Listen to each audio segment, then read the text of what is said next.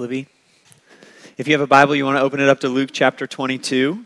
We're going to continue on in our series through the Gospel of Luke. Last week we did verses 1 through 6 there in chapter 22. Today we're going to pick up in verse 7 and we'll work our way through verse 20. And as you get kind of settled into there, whether it's on your phone or you've got a hard copy Bible in front of you, you might notice a couple of the headings. The first Lord's Supper is what starts in verse 14. If you back up from there, it says preparation for Passover. We're going to be talking about this regular act that we do here, uh, communion, but it comes in the context in Jesus' day, in the context of Passover, which is like this national meal and holiday that Jewish Israelite people would celebrate together. And maybe the closest thing we have to that kind of national gathering and meal would be Thanksgiving, that once a year here in America we gather around tables and we celebrate the Thanksgiving holiday. 330 million ish people in the United States. In 2021, the stats I found said that there were 46 million turkeys sacrificed on the altar of Thanksgiving dinner for us. Um, we get together Maybe you get your whole family together. People bring different sides or whatever. Somebody takes care of cooking the turkey. You all have, you fill your plates up. Nobody touches the cranberry sauce. People eat uh, everything else that's brought and on offer there. And we just spend time being together, being thankful for all that uh, the Lord has blessed us with. The Passover meal in Israel was an opportunity for the Jewish people to come together and to be thankful for the work of God in rescuing them from Egypt. That was the point of the Passover. Now, when we take communion today, we're actually entering into what is the New Testament's iteration of that Passover meal. We're entering into our version today of this very significant act of remembrance and celebration that Jewish people used to do. In fact, that meal, if you took the whole of your Bible, Genesis to Revelation, actually comes in three phases. There's Passover in the Old Testament, there's communion in the New Testament, and Revelation pictures that in eternity there will be this marriage feast of the Lamb. Another way to think about that would be that this celebratory meal that God's people engage in has three different eras, and in each era it shifts. In the Old Testament, that's the era of the law. That's how God's people related to Him. In the New Testament, there's the era of grace. That's how we relate to God now. We celebrate that with communion. The Old Testament era of the law was Passover. And in the era, the age of eternity, we'll celebrate with the marriage feast of the Lamb. We're going to hit on all three of those because Jesus, in this passage, mentions all of them. And so, hopefully, as we work our way through this, it helps us kind of think about how it is that we approach or prepare our hearts, position our minds when we come and we take communion today in our, in our day and age here in the church age. So, if you've got this open, I'm going to start in verse 7 of chapter 20, and I'm going to read through verse 20, which is the middle of a section, but uh, it makes sense to end there. That's where Jesus' explanation of this meal stops. So, this is Luke 22, starting in verse 7. Then the day of unleavened bread came when the Passover lamb had to be sacrificed. Jesus sent Peter and John, saying, Go and make preparations for us to eat the Passover. Where do you want us to prepare it? They asked him. Listen, he said to them, when you've entered the city, a man carrying a water jug will meet you. Follow him into the house he enters. Tell the owner of the house, The teacher asks you, Where is the guest room where I can eat the Passover with my disciples? Then he will show you a large furnished room upstairs. Make the preparations there. So they went and found it just as he had told them, and they prepared the Passover. When the hour came, he reclined at the table, and the apostles with him. Then he said to them, I have fervently desired to eat this Passover with you before I suffer. For I tell you, I will not eat it again until it's fulfilled in the kingdom of God. Then he took a cup, and after giving thanks, he said, Take this and share it among yourselves. For I tell you, from now on, I will not drink the fruit of the vine until the kingdom of God comes. And he took bread, gave thanks, broke it, gave it to them, and said, This is my body, which is given for you. Do this in remembrance of me. In the same way, he also took the cup after supper and said, This, is the, uh, this cup is the new covenant in my blood, which is poured out for you. This is the word of the Lord. Let's pray. God, we thank you for this morning, for the opportunity to gather in worship. We praise you for your word, the way that you've revealed yourself to us in it, the way that you've pointed us to Christ through it. God, we thank you for your spirit who's present among us here this morning, opening our hearts and minds to the truth of your word, pressing it deeply into us, molding us in obedience to your word that we might reflect the image of Christ in our world today. Chiefly, Lord, we thank you for your Son, whose body was broken and blood was poured out, that our sin might be forgiven and we might be brought into your new kingdom people. God, I pray that as we look at these words and as we worship and sing, as we take communion together this morning, God, I pray that the beauty of the Son would be what we cherish. I pray that the wonder of the cross and of Christ's sacrifice on our behalf wouldn't be lost on us this morning, but that we would deepen in our affection for Him, that we would grow in our longing to be obedient to Him, that we would become ever more passionate in our worship of Him. God, we pray this in His name. Amen. Here's the plan this morning. We're just going to look at each of those ages the Passover, what the, that meal looked like in the age of the law, communion, and what that meal looks like today in the age of grace, and then the marriage feast of the Lamb and what that meal will look like in the age of eternity.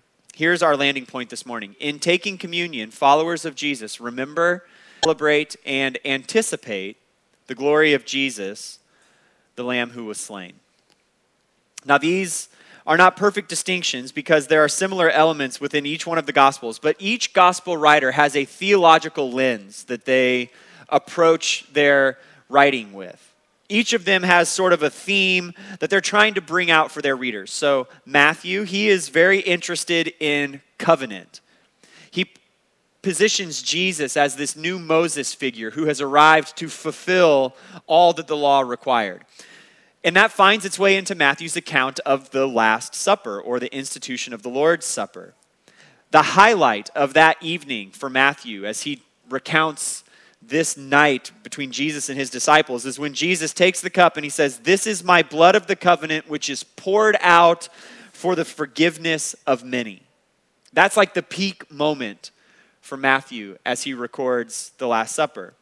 Mark his gospel is all about Jesus' activity. You see the ministry of Jesus more so than the teaching of Jesus in the Gospel of Mark. If you've got a Bible that puts the words of Jesus in red and you open it up to Mark's gospel, there will be far less red in Mark's gospel than in any of the other three. His is all about action and activity. What is Jesus doing, and how does that tell us who he is? And so, in Mark's recounting of the Last Supper on this night between Jesus and the disciples, you get rapid fire activity.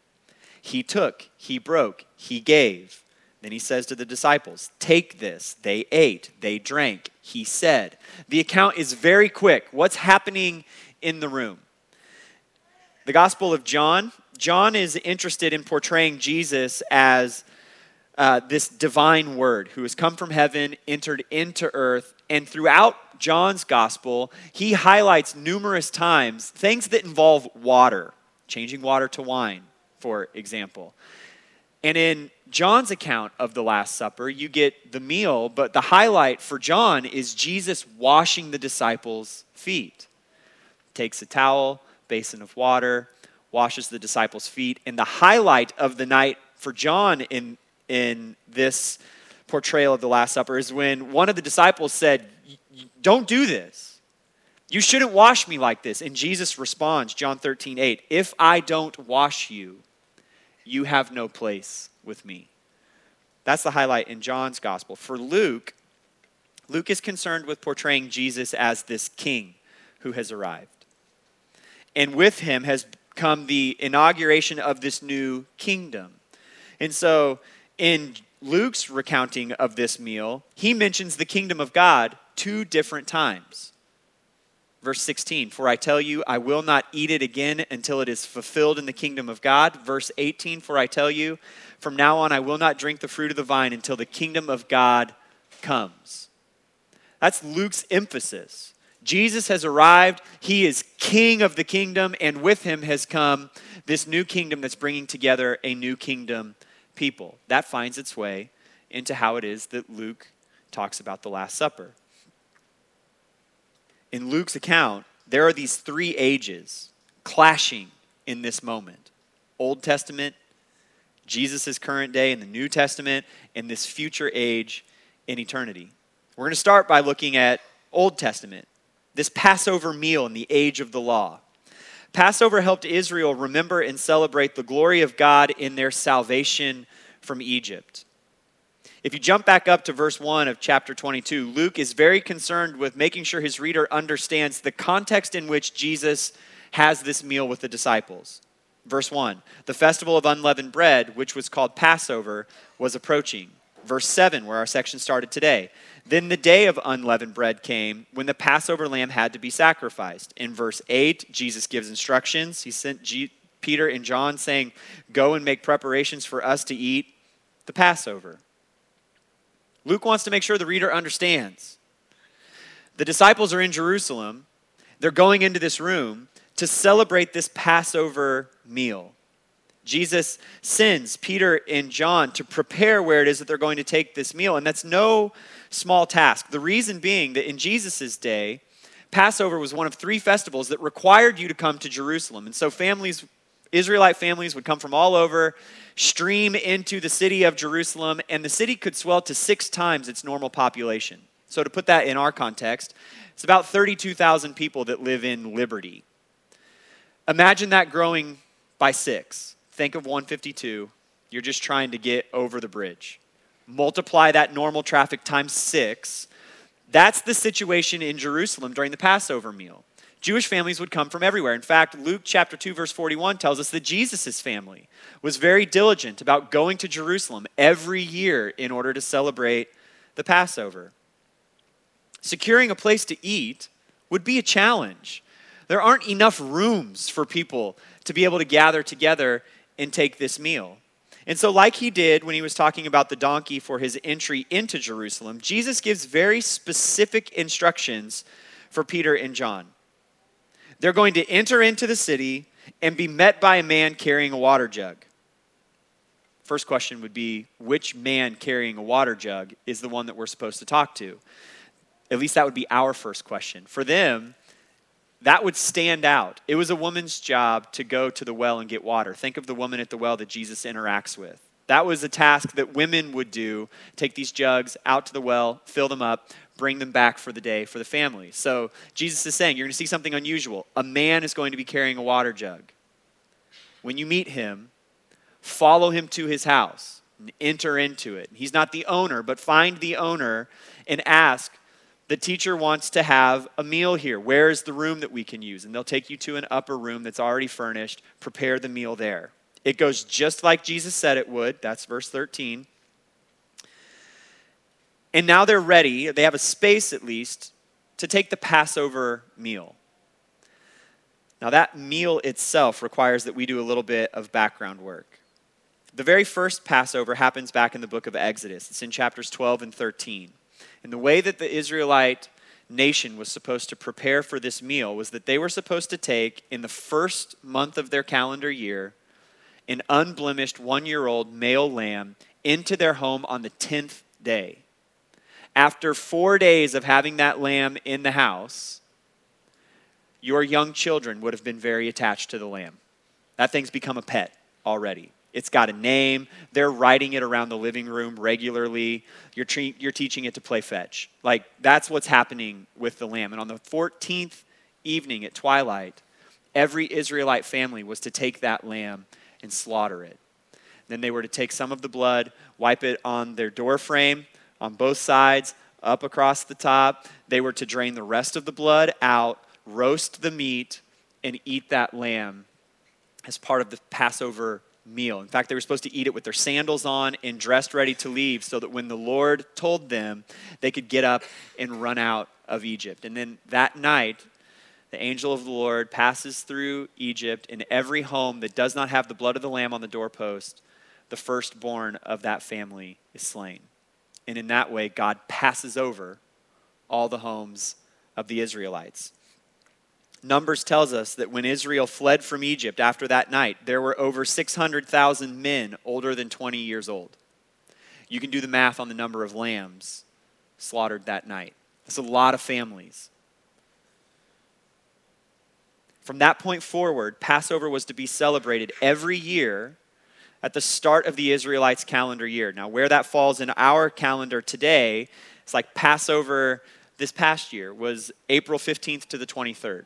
So that's the start of the Jewish calendar year. It's sort of in the middle of what we have as our traditional year. And over time, as I mentioned last week, two festivals got sort of pushed together Passover and the Festival of Unleavened Bread. They were celebrated over the course of the week with a sacred meal, Passover, typically taken on the last night of the celebration. When you read Exodus 12 and 13, it doesn't read exactly like that, but as is the case with many transitions, it's slightly morphed over the years. And so in Jesus' day, on the day of the Passover meal, you would go to the temple and you would either bring a lamb with you or you would buy one there near the temple. Now, when Jesus arrives in Jerusalem, he goes into the temple and he flips over the money changers' tables and he's running people out of there because they've turned it into a den of robbers. Most likely, who he's running out are individuals selling these lambs to other Israelite families who did not bring one with them from wherever they traveled from. But you would go, you would take your lamb, or you would buy one there near the temple, and you would stand in line, you and your lamb. And at some point, you would get to the front of the line, and you would take your living one year old lamb, and you would hand it over to the priest. And the priest, right there in the temple line behind you, would slaughter that lamb kill it. Take its now lifeless body and hand it to the priest next to him, who would, right there in front of everyone, drain out all of the blood from that lamb's body right there at the front of the temple. That priest would pass it to the next priest, who would do a set offering with very specific prayers that they offered over the body of this lamb. And then that lifeless lamb's body, drained of all of its blood, was handed back to you so you could take it home, roast the meat, and prepare the Passover meal. This is not like going out to dinner at 54th Street. Preparing the Passover meal is a very visually, audibly graphic experience. I mean, just think of the thousands of lambs brought up there, all the blood you took that living lamb and you handed it over to that priest, and it's probably kicking and bleating and making noise. There would have been smells and sights and sounds, and you did that every single year before you took that lamb home and prepared dinner. Jesus and his disciples are prepared to go into the upper room and join in the procession of hundreds and hundreds of years and thousands and thousands of Jewish families in partaking in this meal. And the meal itself involved a number of different rituals and prayers and steps, and you passed the cup around multiple times and you said certain things, you offered certain prayers at certain points during the meal.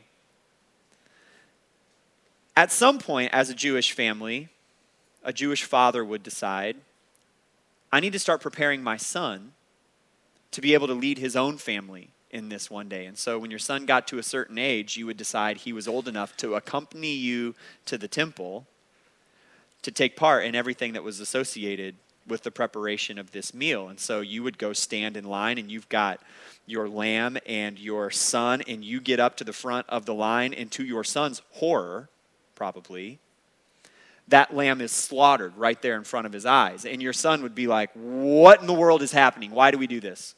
Why do we have to do this every year?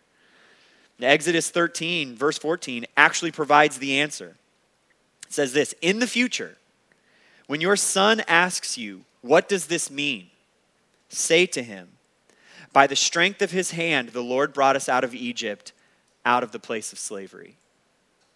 So the Passover meal helped Israel remember and celebrate the glory of the Lord in their salvation from Egypt. And the Passover meal required the sacrifice of thousands of lambs over hundreds of years for the sake of one nation. The act of remembering and celebrating required killing these lambs yearly. I mean, to think about the amount of effort associated with traveling there, money in order to either take one from your flock or buy one at the temple, the amount of blood involved in the whole thing, the chaos there at the temple is staggering. All of it to remember and celebrate the glory of God in Israel's salvation from slavery in Egypt. The whole point was to ground themselves once a year, recenter their hearts on who it is that they worship, reframe who they are as a nation and what it is that God has done on their behalf. That's what Passover was. And now Jesus is going into this room in order to take that meal and give it a totally new meaning. Look at verse 14. When the hour came, he reclined at the table, and the apostles with him. Then he said to them, I have fervently desired. Now, in Greek, that literally says, I have desired with great desire to eat this Passover with you before I suffer. For I tell you, I will not eat it again until it is fulfilled in the kingdom of God. Then he took a cup, and after giving thanks, he said, Take this and share it among yourselves. For I tell you, from now on, I will not drink of the fruit of the vine until the kingdom of God comes. And he took bread, gave thanks, broke it, gave it to them, and said, This is my body, which is given for you. Do this in remembrance of me. In the same way, he also took the cup after supper and said, This cup is the new covenant in my blood, which is poured out for you. Jesus takes this Passover meal and he refashions it into what we call communion. And communion helps the church remember and celebrate the glory of God in the giving of his Son. Jesus and his arrival on earth is initiating a new age, and with that new age comes a changing in God's people's relationship with him and a changing in this meal. God's people go from relating to God on the basis of the law to relating to God on the basis of grace. And the shift in that age requires the sacrifice of another lamb. But this is no one year old, unblemished lamb from the flock. This is the perfect, spotless, spotless, unblemished, eternal Lamb of God, the Son. And what is wild in the context of this meal, particularly for these Jewish men, is that Jesus positions himself as the Lamb. And so he says, This is my body, broken, given for you. This is my blood, poured out for you. He's talking to men who know what it looks like for the body of that lamb to be given over to the priest, literally broken, and then given back to them after the blood has literally been poured out of it. So Jesus is saying, here's this bread. That's my body given for you. He takes this cup and he says, That's my blood poured out for you. Now, all of that would have totally made sense, except for the whole, like, are you saying you're the lamb part? That's what would have been confusing all of the images totally make sense. When we hear those words, we think, ah, those are the things we say at communion.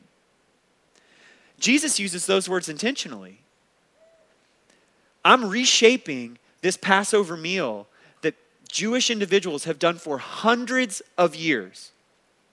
And it's my body broken, it's my blood poured out. You do this not in remembrance of lambs back in Egypt, you do this in remembrance of me. And it's pretty clear, based on what happens in the garden right after this, that the disciples don't get it right away because when Jesus is about to be arrested, they want to initiate a fight. But I think that after seeing Jesus' body hanging up there on the cross, it probably clicked for them. There's the one who's rescued us. It's not about those lambs anymore and their blood on the doorposts. It's about that lamb and his blood shed on the cross. The age has changed and the meal gets shifted. And Jesus says, Do this in remembrance of me. We no longer do this event yearly, we do it more frequently than that. But the purpose is still the same. Our hearts need to be centered and recentered. Our worship needs to be framed and reframed. And so here at LCF, we take communion every other week. You could go to some churches that do it every Sunday. You could go to other churches where maybe they do it once a month. Some do it once a quarter. What matters is that the people of God come together in order to celebrate and remember the glory of God in the giving of his Son. And our hearts need it frequently, that we might be reminded what exactly is it that we worship? Why is it that we come together to celebrate? And so the communion meal remembers the sacrifice of one lamb at one time for thousands of nations. Israel, they did the Passover meal. One nation sacrificed thousands of lambs to remember the glory of God in saving them. The church now, a new people made up of thousands of nations, remembers the glory of God in the sacrifice of the one capital L lamb. We remember and celebrate the glory of God in the giving of his son. See the power of what Jesus is doing in this moment. He's totally shifting the paradigm of his disciples. It's no mere dinner.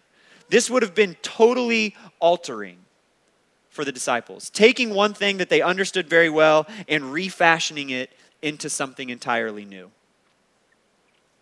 But there's one more piece of this.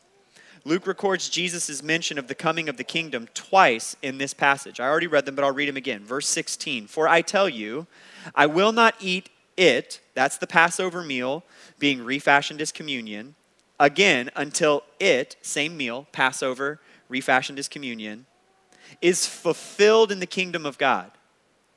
Verse 18 For I tell you from now on, I will not drink of the fruit of the vine until the kingdom of God comes. The thrust of both of those statements is that Jesus will not partake in this kind of meal until some future date when this kingdom that Jesus has been talking about has fully and finally arrived. So he fervently desires to take this meal with the disciples, but he won't do it again until the kingdom has arrived. Scripture tells us exactly when that will be. And to no surprise, it pictures that moment as a giant meal a festival or a banquet feast in celebration of a lamb. This is the way Revelation 19, starting in verse 7, describes it. Then I heard something like the voice of a vast multitude, like the sound of cascading waters, and like the rumbling of loud thunder, saying, Hallelujah, because our Lord God the Almighty reigns. Let us be glad, rejoice, and give him glory, because the marriage of the Lamb has come and his bride has prepared herself. Then he said to me, Write, blessed are those invited to the marriage feast of the Lamb. The communion meal helps followers of Jesus anticipate the marriage feast of the Lamb. Revelation shows us what that moment will look like. Jesus says, I will not eat this meal or drink of this vine until the kingdom has fully come, and that kingdom will include a feast in honor of the Lamb who was slain. And that feast will not be just in order to remember something that was done in the past, but it will be a feast in order to honor the Lamb who is present and among us while we take it. That will be the great glory of that moment. Is that we will eat not just in remembrance of the Lamb, but in the presence of the Lamb the marriage feast of the Lamb will gather all the Lord's people from every tribe, nation, and tongue for one meal in the presence of his unveiled glory. One meal in three ages Passover, the age of the law, thousands of lambs over hundreds of years for one nation. Communion, the age of grace, one lamb slain one time for thousands of nations. And the marriage feast one new covenant people gathered together at one meal in the presence of the Lamb for all of eternity. Jesus is doing a lot in this moment. He's linking his disciples to the past, reminding them of their heritage and the work of the Lord to call and care for and set apart the Israelites as his own covenant people. He's foreshadowing the immediate future in which he'll be the fulfillment of all those Passover lambs when he gives himself in order to redeem a people from every tribe, nation, and tongue. And he is helping his disciples to look to and anticipate the age of eternity, where they will dine with him once more. Today, when we take communion, it ought to do the same kind of work in our hearts. In taking communion, followers of Jesus remember, that's the past, celebrate in the present, and anticipate in the future the glory of Jesus, the Lamb who was slain. When we come to take communion, we ought to remember this link to the past. Paul says, it's his language in Romans chapter 11, that Gentile followers of Jesus have been grafted into Israel. It just means we've been sort of sewn in to this other people. When we share in the communion meal, we ought to be humbled and reminded that we share in the blessing and the history of Israel. That thanks to the grace of God, we've been brought into his chosen people. That by the work of Jesus, all of their promises and all of their blessings have become ours. That's humbling. We ought to be reminded of this long lineage, remembering that thousands of lambs were slain, pointing forward to the Lamb, capital L, who was given on the cross for us. There's a remembering of that past, but there's also an anchor in the present. When we come to take communion, we recenter and reframe our hearts on just who it is that we worship. We worship the Lamb whose body was broken and whose blood was poured out. We also remind ourselves of this new family that we're a part of the people of God, with Christ as the head and the nations as its members often because we're Western people, and this is just sort of the air that we breathe, when we get our communion elements, we think strictly in the personal. This is the body of Christ broken for me. This is the blood of Christ poured out for me. I do this in remembrance of him. But the Passover meal was explicitly communal. You do this, God said, to remember the fact that I saved you, a people from Egypt. When we come together and we take communion, we do this as church families because it is a communal thing. Yes, God sent his son to die on the cross, and by his grace and faith in Jesus Christ, you have been saved. But you have been saved as one of a number from every tribe, nation, and tongue. This local expression of the church is just a sliver of the beauty of God's multinational, multicultural, multilingual body. When we come forward and we take communion, there ought to be a reminder that this is the blood of Christ and the body of Christ broken and poured out for the redemption of his global people. And we celebrate a Savior who went to the cross, yes, and died in my place, but died in the place of sinful humanity, of which he will ransom for himself a people from every tribe, nation, and tongue. When you read the book of Revelation, and it talks about what it's going to look like when all of God's people are gathered together. It says that the glory of the nations will be brought in before the Lord. I don't know exactly what that means, but here's what I can say for certain. The glory of the nations means that that gathering there in eternity is not going to be American and white and sound like church here. It's going to be multinational, multilingual, with representations of worship from every culture, and it's going to be loud, and we're probably not going to understand it all, but it will all resound to the glory of the Lord. That is what we look forward to at the marriage feast of the Lamb. And so we anticipate that future, looking forward to a meal that I guess is going to take place at like eternity's largest table. We're all going to be gathered together there. We look forward to the unhindered, undefiled, imperishable kingdom of God coming in fullness and in power. We look forward to the absence of sin and unbroken fellowship with God. We look forward to the multinational people of God all gathered together. We look forward to glorified bodies in the presence of a glorified Savior who is worshiped as the Lamb who was slain. So we're going to take communion this morning. If you're really keyed into our schedule here, you're probably thinking to yourself, we took communion last week, Tim. We can't take it this week. Yes, we can. We can do this two weeks in a row. And we're going to take it a little bit differently than we normally would. So, Brian, as you come up, if you would bring the lamb. Yeah. I'm just kidding. Somebody after first service said they were getting really nervous that I was going to really pound home the visual with an actual lamb up here. We're going to take this a little bit differently than we normally do. We already take communion two different ways at different times each month, but I want us to take communion today in a way that's going to sort of blend together all three pieces of this. And so up here, there are uh, communion elements available for you. The middle tray on both sides has communion free, wa- or gluten free, communion free wafers. Those ones don't count.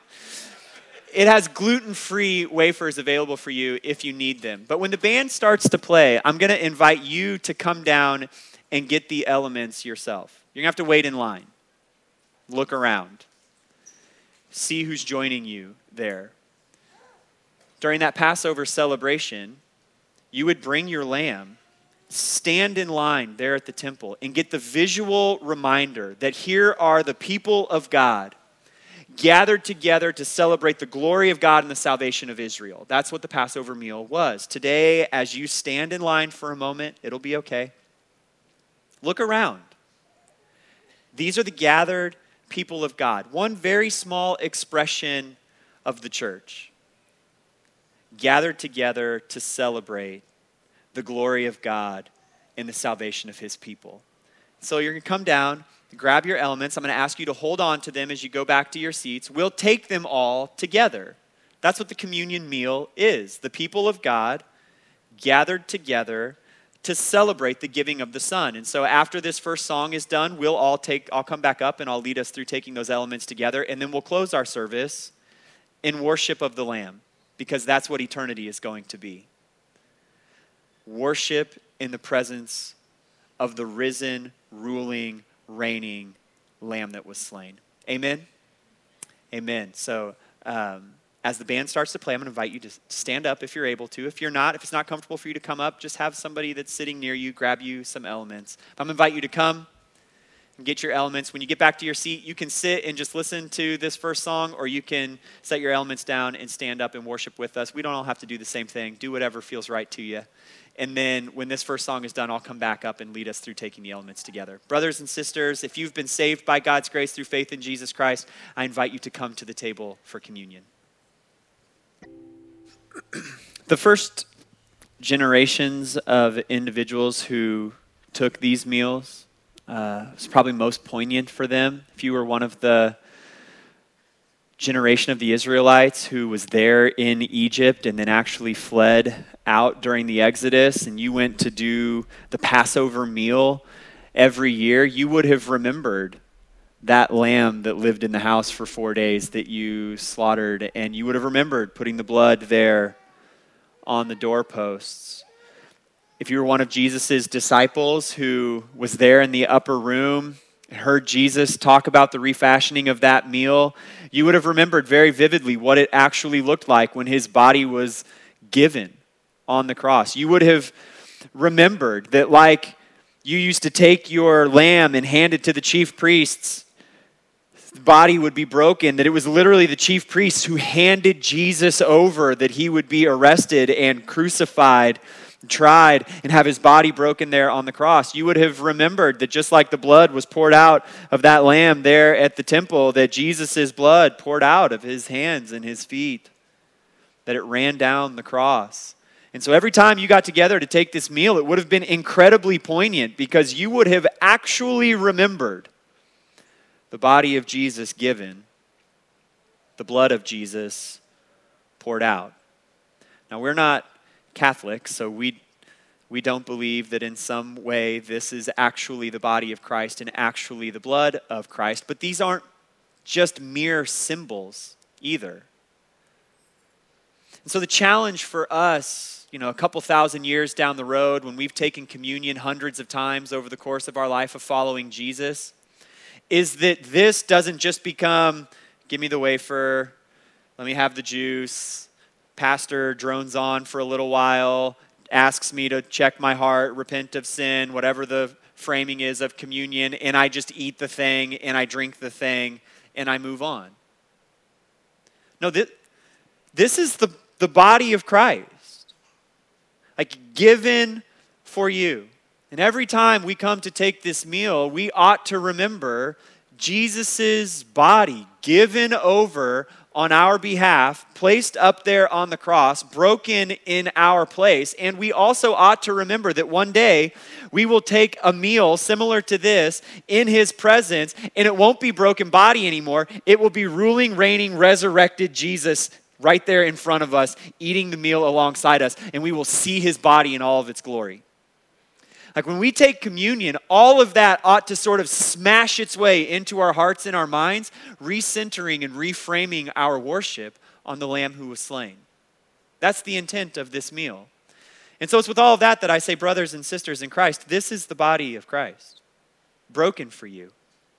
Take and eat in remembrance of him.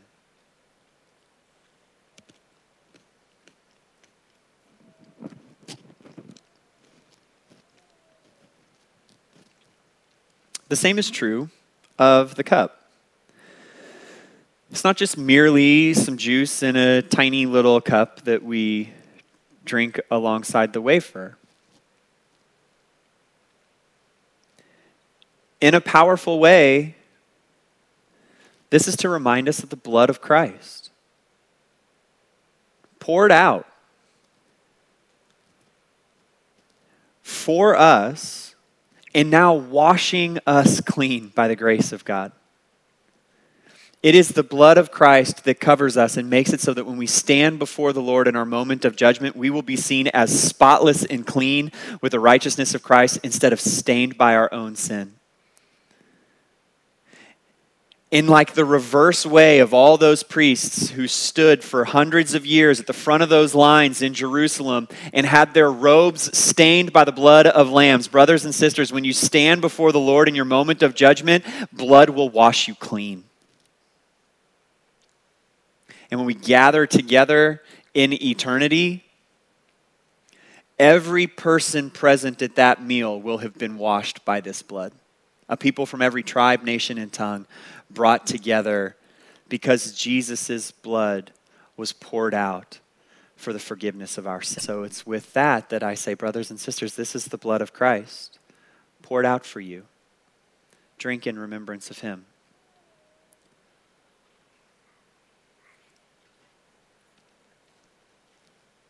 Each and every time we gather together as a church, whether that's here or if you're visiting with us, your local church where you do this regularly, we remember that long line. We celebrate the work of Christ among us now, bringing together people from every tribe, nation, and tongue. And we anticipate the day we'll see the presence of that body all gathered together and we'll get to view the Lamb in all of his glory and all of his beauty present there with us. And so, uh, my prayer this morning has been that this wouldn't just be like, uh, we kind of did communion a different way once. My prayer is that by actually engaging in the act a little bit differently and seeing it in God's word, that our hearts would be transformed so that every time we take this, we'd get it framed up in our hearts and our minds correctly past, present, future the Lamb who was slain. Amen. Amen. If you want to stand up, we're going to close our service in worship. We're going to start by singing the song For the Lamb Has Overcome. That's intentional. Um, the lyrics to this is a song we sing somewhat regularly, but the chorus says, For the Lamb has overcome, everlasting love has won. In eternal praise, we will lift him up, for the Lamb has overcome. Let's sing together.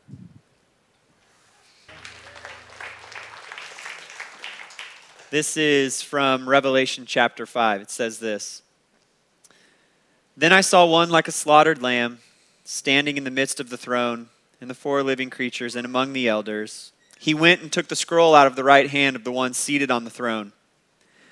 When he took the scroll, the four living creatures and the 24 elders fell down before the Lamb. Each one had a harp and golden bowls filled with incense, which are the prayers of the saints, and they sang a new song. You are worthy to take the scroll and to open its seals because you were slaughtered and you purchased people for God by your blood from every tribe and language and people and nation. You made them a kingdom and priests to our God, and they will reign on the earth. Then I looked and heard the voice of many angels around the throne, and also the living creatures and of the elders. Their number was countless thousands, plus thousands of thousands. And they said with a loud voice, Worthy is the Lamb who was slaughtered to receive power and riches and wisdom and strength and honor and glory and blessing. I heard every creature in heaven, on earth, under the earth, on the sea, and everything in them say, Blessing and honor and glory and power be to the one seated on the throne and to the Lamb forever and ever. The four living creatures said, Amen.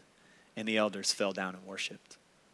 Brothers and sisters, we will worship a lamb, a slain lamb for all of eternity. His body broken, his blood poured out, laid in a tomb, resurrected, ascended in glory, seated at the right hand of the Father, ruling and reigning right now and for all of eternity. It will be that lamb that we worship forever and ever. Amen. Amen. Let's pray together. God, thank you for this meal and this act that we do together.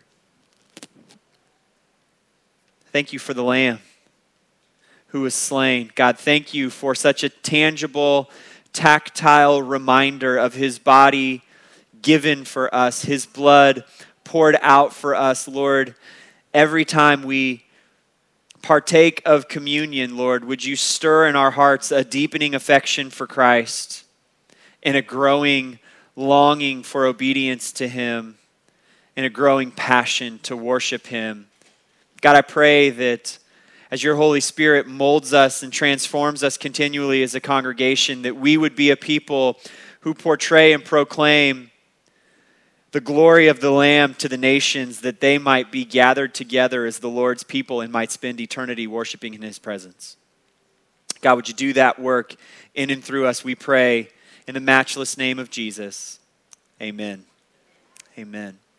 Thanks for being here to worship with us this morning. Really quickly, before you go, I just want to